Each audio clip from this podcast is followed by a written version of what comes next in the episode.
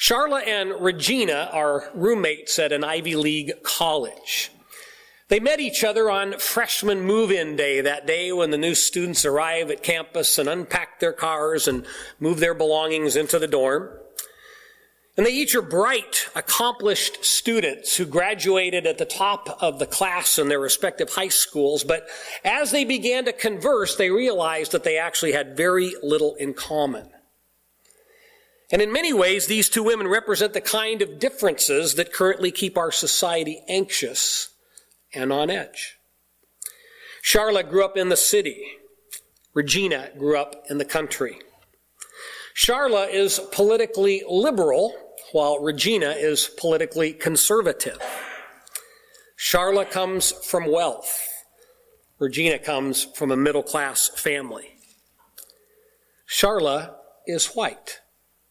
Regina is black. Needless to say, these two women view life from very different perspectives. Now, they happen to both be very articulate, they're very outspoken, and they love to passionately defend their viewpoints. So in the first few days of school, they often found themselves in discussions, and sometimes those discussions got very intense, and sometimes they turned into debates, and once in a while they turned into angry arguments. And it quickly, it quickly became the situation that their room was not a place of peace, because their relationship wasn't peaceful. Well, imagine their surprise then when they bump into each other at a meeting of the Campus Christian Fellowship. Turns out that both of these women are followers of Jesus, but they didn't know it. They had talked about economics, they had talked about politics, they had talked about social issues, but they never had talked about faith.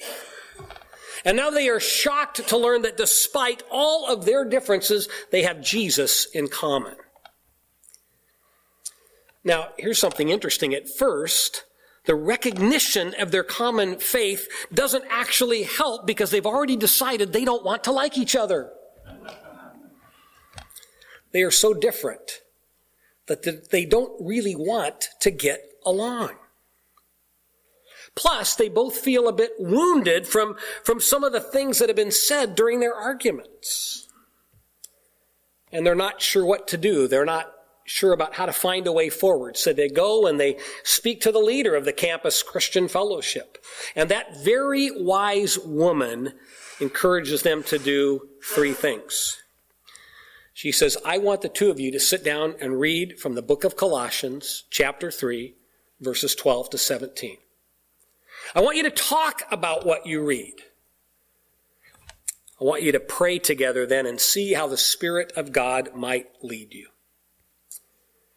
Charlotte and Regina followed that advice.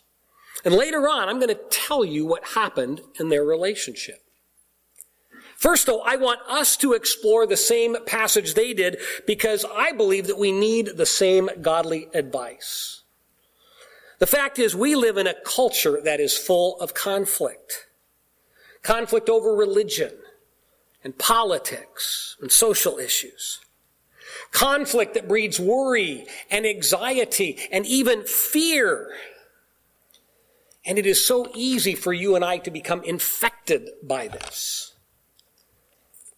And it's easy for us to bring it with us into the relationships that we have within the community of faith. And if we're not careful, then our life together can be characterized by tension and by disagreement and a lack of unity. If we're not careful, we'll wind up facing the same kinds of problems that Charla and Regina did. And God, in his infinite wisdom, spoke through the Holy Spirit to the Apostle Paul and gave us some great advice in Colossians chapter 3. And it's here that the Apostle Paul shows us a better way. He shows us how to live in peace together as members of God's family. And what Paul lays out is an ideal, but it's an achievable ideal. It's achievable when we make the choice to lay aside our pride and humbly live as followers of Jesus. So, with that in mind, let's take a look at Colossians chapter 3, verses 12 to 17, and see how God might speak to us in our community of faith today. The apostle writes, Therefore, as God's chosen people, holy and dearly loved, clothe yourselves with compassion, kindness, humility, gentleness, and patience. Bear with each other and forgive one another if any of you has a grievance against someone. Forgive as the Lord forgave you. And over all these virtues, put on love, which binds them all together in perfect unity. Let the peace of Christ rule in your hearts, since as members of one body you were called to peace. And be thankful. Now, obviously, this passage occurs in the middle of Paul's letter. He's writing to Christians living in the ancient city of Colossae. And this word at the start of our passage, that word therefore, lets us know that Paul's writing some summary comments. He's about, about to bring some focus based on things that he's previously written. And if we look back earlier in chapter 3, back in verses 1 and 2, he urged believers to shift their focus to take their focus off themselves and to put their focus on Jesus. And he said it this way Set your minds and your hearts on things above where Jesus is. He's urging them to put Jesus at the center of their lives. And here's why. When Jesus occupies first place in the life of a believer, then our agenda becomes secondary. His agenda becomes primary. Now that's a fundamental shift in our priorities. And when we make it, here's what we find. That's when our fears and our worries and our anxieties begin to dissipate. That's when our pettiness begins to dissipate. Our pride begins to dissipate. All of the stuff that fuels conflict in our lives begins to dissipate. And when that happens, that's when it becomes possible to pursue peace in our relationships. To pursue peace within the family of God. And yet, in our broken human nature, we don't instinctively live in peace. Particularly at times when we're hanging out with people who are very different from us. And that's why God prompts Paul to write these words to these people at this time. You see, the church in Colossae is very diverse, which means that the potential for conflict is great. In this particular faith community, there are people who are wealthy and people who are poor. There are people who are educated and people who are uneducated. There are Jews and Gentiles and men and women and slaves and former slaves, native born people and immigrants. The people in this church most likely communicate by speaking Greek to each other because it's the common language of commerce, but it's not the native language for everyone in that church. You see, the differences among these people are both wide and deep. And what does Paul do? He urges them to focus not on their differences, but on what they have in common. And so he writes and he says, you, all of you widely different people, are God's chosen people. You, this community of faith, you are holy and loved. And they're a holy community not because they're perfect, their holy community because they've acknowledged their imperfections and they've received the forgiveness that God offers through Jesus. That's their common identity. That's where they should focus. And when a group of people, a diverse group of people, have experienced mercy through a gracious and forgiving God, it doesn't matter whether they live in ancient Colossae or in modern day Eugene. Those people then are equipped to interact with each other in a new and different way. Instead of pursuing power or position or prestige, instead of trying to impose our preferences and our agendas on others, instead of engaging in manipulation and gossip, we can choose to pursue peace. And Paul offers a roadmap for doing just that. We pursue peace by embracing the kinds of qualities described in verses 12 and 13. Qualities like compassion, kindness, gentleness, patience, humility. Paul says we can become the kind of people who, instead of quickly taking offense, we choose to put up with each other.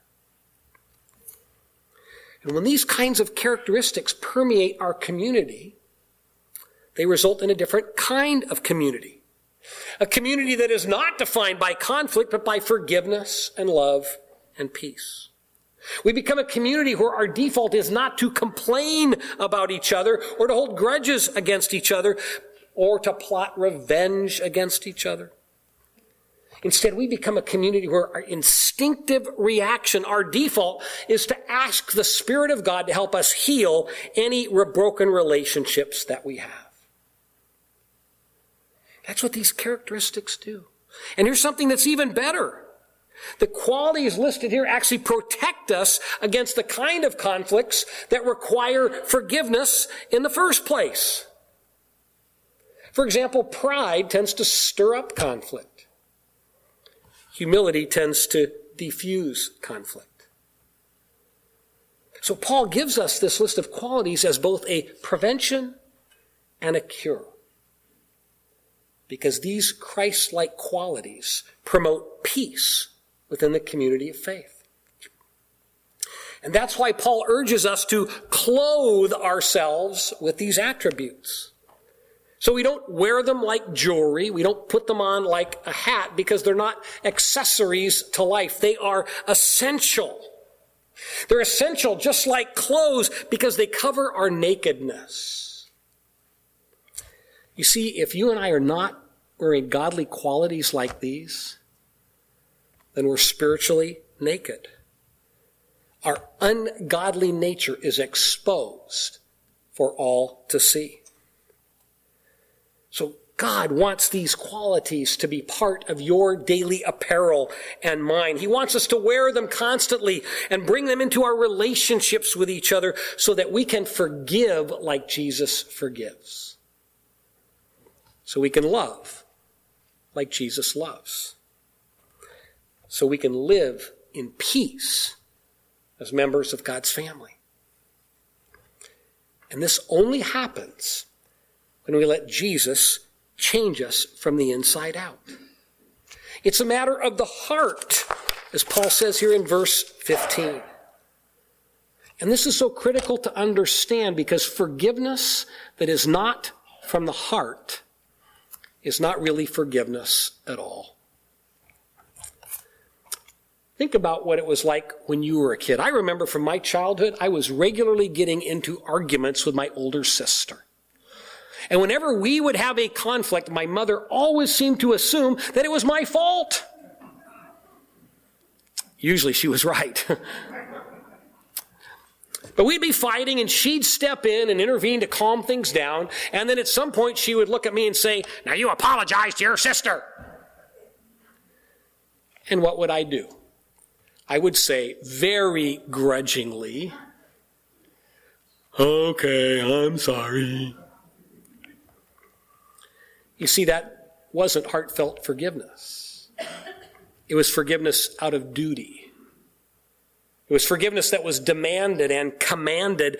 And that kind of forgiveness does not truly result in peace. And I find that when we become adults, sometimes we actually don't do much better at this than we did when we were kids.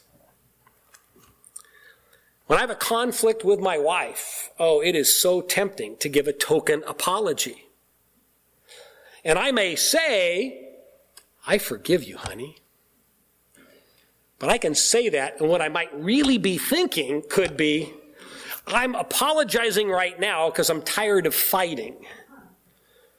But what I'm really going to do is hold on to this hurt. I'm going to keep score and I'm going to store this away so that later on I can pull it out and play that card against you again. Does any of that sound familiar? That's not what Paul's talking about here. It's not heartfelt forgiveness. We can't get there on our own. And that's why God's love has to surround all of the qualities that Paul talks about here. You know, he says we have to, have to clothe ourselves with godly behavior. I view love as the top coat. The top coat we put on that surrounds all of these other qualities. Because only love given by God is going to enable you and me to completely forgive from the heart. That's the kind of forgiveness that we've experienced from Jesus, and it's what he asks us to pass on to others. He wants us to practice forgiveness based in love from the heart with every member of God's family. Because forgiveness wrapped in love leads to peace. Peace between members of God's family. Peace between husbands and wives. Peace between parents and children. If you're mom or dad, I've got a question for you. Do you ever apologize to your children? That takes some real humility. It's not easy to do, but it can be so very healing. You see, we promote peace and we pursue peace and we teach our children how to be godly when what we model for them is loving, humble forgiveness by apologizing when we are at fault. It is not easy to apologize to an eight year old, but I've done it and it has been fruitful. It's healing. It promotes peace. How about those times when you and I find ourselves in conflict with another member of the church? In that moment, can we respond with some gentleness and kindness, forgiveness? Can we choose to humbly pursue peace in that relationship? How about if the leaders of our church make a decision and for some reason that decision offends you? Can you respond with some kindness and gentleness and love? Can you choose to humbly pursue peace in those relationships? I, I, don't think any of this is optional. I think it is vital for us to learn how to do this, particularly when we recognize that the entire reason for our community is love and forgiveness. Without the love we've experienced from God through the forgiveness of Jesus Christ, we would have no business being here. And if we can't learn then to take what we have been given and to share it among ourselves, then we're never going to do it well outside the church as we interact with people who are far from God. This is where God gives us the opportunity to put our faith into practice through forgiveness and love that leads to peace. And ultimately, it's a matter of the heart. What's in your heart? What's in my heart? Is it the humble pursuit of peace that reflects the love of Jesus, or is it the prideful pursuit of our own selfish priorities? We pursue peace by letting the peace of Jesus rule in our hearts. And that's why verse 15 is the core of this passage. It ties together what Paul just wrote, and it ties together what he writes next. And so we're going to read verse 15 again as we move forward in this passage. Let's take a look. Verse 15. Let the peace of Christ rule in your hearts, since as members of one body you are called to peace, and be thankful. Let the message of Christ dwell among you richly as you teach and admonish one another with all wisdom through psalms, hymns, and songs from the Spirit, singing to God with gratitude in your hearts. And whatever you do, think about that. Whatever you do, whether in word or deed, do it all, not some but all, in the name of the Lord Jesus, giving thanks to God the Father through him. One of the things I love about verse 15 is that Paul borrows an athletic term to make his point. And we could paraphrase verse 15 this way.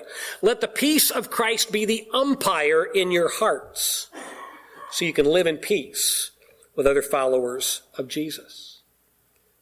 So what's the role of an umpire? An umpire is the one who makes the judgment calls about balls and strikes. The umpire decides if you're safe or out. It's the umpire's standards who prevail, not ours.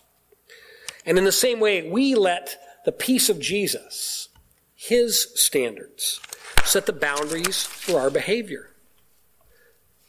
And as Paul says here, as Jesus' peace rules it begins in our hearts. We let Him change us inwardly. So we then can live in peace outwardly in our relationships with one another.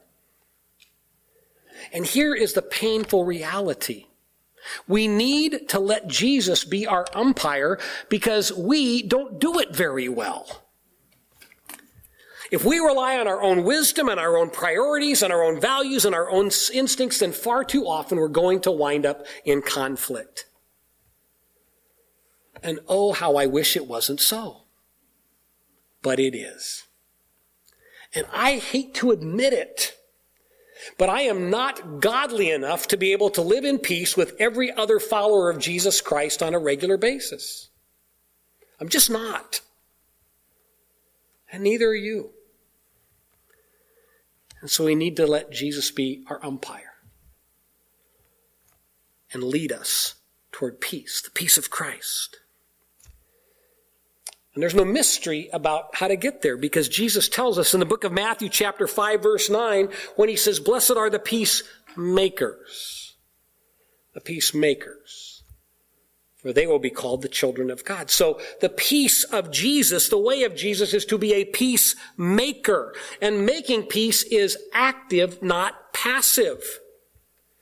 So we don't sit around waiting for peace to happen. We pursue it and we initiate it. And peacemakers promote healing and reconciliation so that our community of faith will be a community full of God's peace.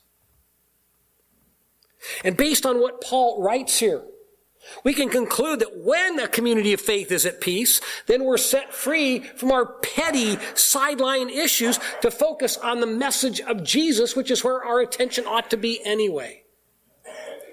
And so when we come together, we're not focused on other stuff. We're worshiping Jesus and honoring Jesus and encouraging each other in the life of faith. That becomes our priority. As Paul says here, there's times when we need to admonish one another. But we do that based on the character qualities that we've clothed ourselves with. We admonish one another based on gentleness and patience and humility and love. We lovingly correct each other based not on our own wisdom, but on the wisdom of God. And because we become this Christ focused, worshiping community, then there are so many reasons to be thankful we become a community that's permeated by this attitude of gratefulness and thankfulness. We become a place where we regularly express thankfulness to God for His love and forgiveness. We express our thanks to God for each other, even with our differences. In fact, thanking God for our differences. We thank God for giving us the ability to live in peace with one another as we surrender our prideful hearts to Jesus Christ. Now, I don't know about you, but as I read this, it all sounds so lofty and noble. May even sound idealistic. Is it really doable? Yeah, it is doable. The reason it's hard is because our pride so often gets in the way and our stubbornness. Because the reality is, we all have views that we hold deeply. And it's hard to want to pursue peace when I know I'm right. And I know you're wrong. But again, let's think about who Paul's writing to here. From what we know about the first century church, it's highly likely that some people in the Colossian fellowship are Roman citizens who absolutely are enamored and proud of their government. It's also highly likely there are people in this church who are not Roman citizens and who hate the Roman government. It's highly likely that in this church fellowship there are both soldiers and pacifists. Now, those are deeply held, profound differences. Yet Paul is convinced that people like that can get along. They can live together in peace by making peace with each other. And so can we if we take this godly advice seriously. Paul's word to us, as it was to the Colossian Christians, is this let your faith in Jesus come first. Because when his agenda is primary, then you can live in peace with one another. And whenever that happens, oh, what great reason the people of God will have to give thanks to God the Father through Jesus because Jesus is the only one who makes that kind of lasting peace possible between people who may have nothing else in common.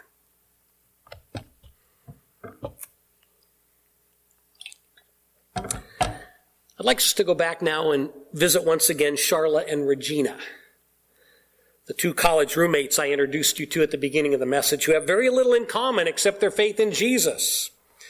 and at the urging of the leader of their campus Christian fellowship, they read this passage together.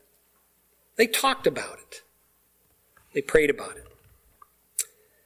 And as they prayed, the Holy Spirit prompted each of them to apologize for some of the hurtful things that they'd said to each other, for some of the bitter words they'd spoken in anger and they each confessed to being full of pride. Because whenever they got in a disagreement, their goal was to win, not to figure out how to live in peace. So as they talk, they realize that they need to let their mutual love for Jesus keep them in a healthy relationship. They resolve to bear with each other, using Paul's words from verse 13. In other words, they are going to ask the Holy Spirit to help them become more tolerant of their differences so they can learn to put up with each other. And they admit that neither one of them has all the answers. So they realize they need to practice some humility. And as they do, they might learn some things from each other. And as a result of this discussion, they camp on verse 15 and they make it their mutual goal to let the peace of Jesus rule in their hearts so they can live in peace. Now they know they're going to continue to disagree about many things. So they acknowledge that there probably are some areas where they will need to agree to disagree in order to live in peace. So they talk about all this, they pray about this, and, and then they do something that, in my view, is the icing on the cake. They decide they're going to start every day by praying together. And each morning they're going to ask God to help them do everything, every word, every deed, to do it all in the name of Jesus. And as they pray, they will ask God to help them cultivate an attitude of thankfulness, to go through each day being thankful to God for what He's done through Jesus, and to find ways to thank God for each other. In both the ways in which they're alike and the many ways in which they are different. Well, the next few months are a bit rocky, but as Charlotte and Regina focus on Jesus as they let His peace increasingly rule their hearts. They find that their hostility over politics and social issues begins to dissipate. They slowly begin to build a trusting, meaningful relationship. They bring peace to their life together. And that frees them to focus on their faith, to focus on encouraging one another and supporting one another, and to help each other find how to live as faithful followers of Jesus in, in the daily challenges of campus life by working through their difficulties together, by striving to be peacemakers, they actually become friends. And they're now able to do all sorts of things together without friction or conflict. And during their sophomore year, they wind up as co-leaders of the campus-wide discipleship ministry. They reach a point where they're able to work side by side, serving Jesus together. Because each day they make a choice. I will let Jesus and his peace rule my heart today. Charlotte and Regina embraced the wisdom of God that's revealed here in this Bible passage, and they allowed the Holy Spirit to show them how to make it real in their lives and in their relationship. How about us? Is the peace of Jesus ruling in your heart and mine? Or are we pursuing some other agenda? Are we at peace with other members of God's family? I find myself wondering what might God's Spirit prompt us to do so we can experience peace in all of the relationships that we have within the family of God. This area of life is so important, and it's not easy and it's challenging.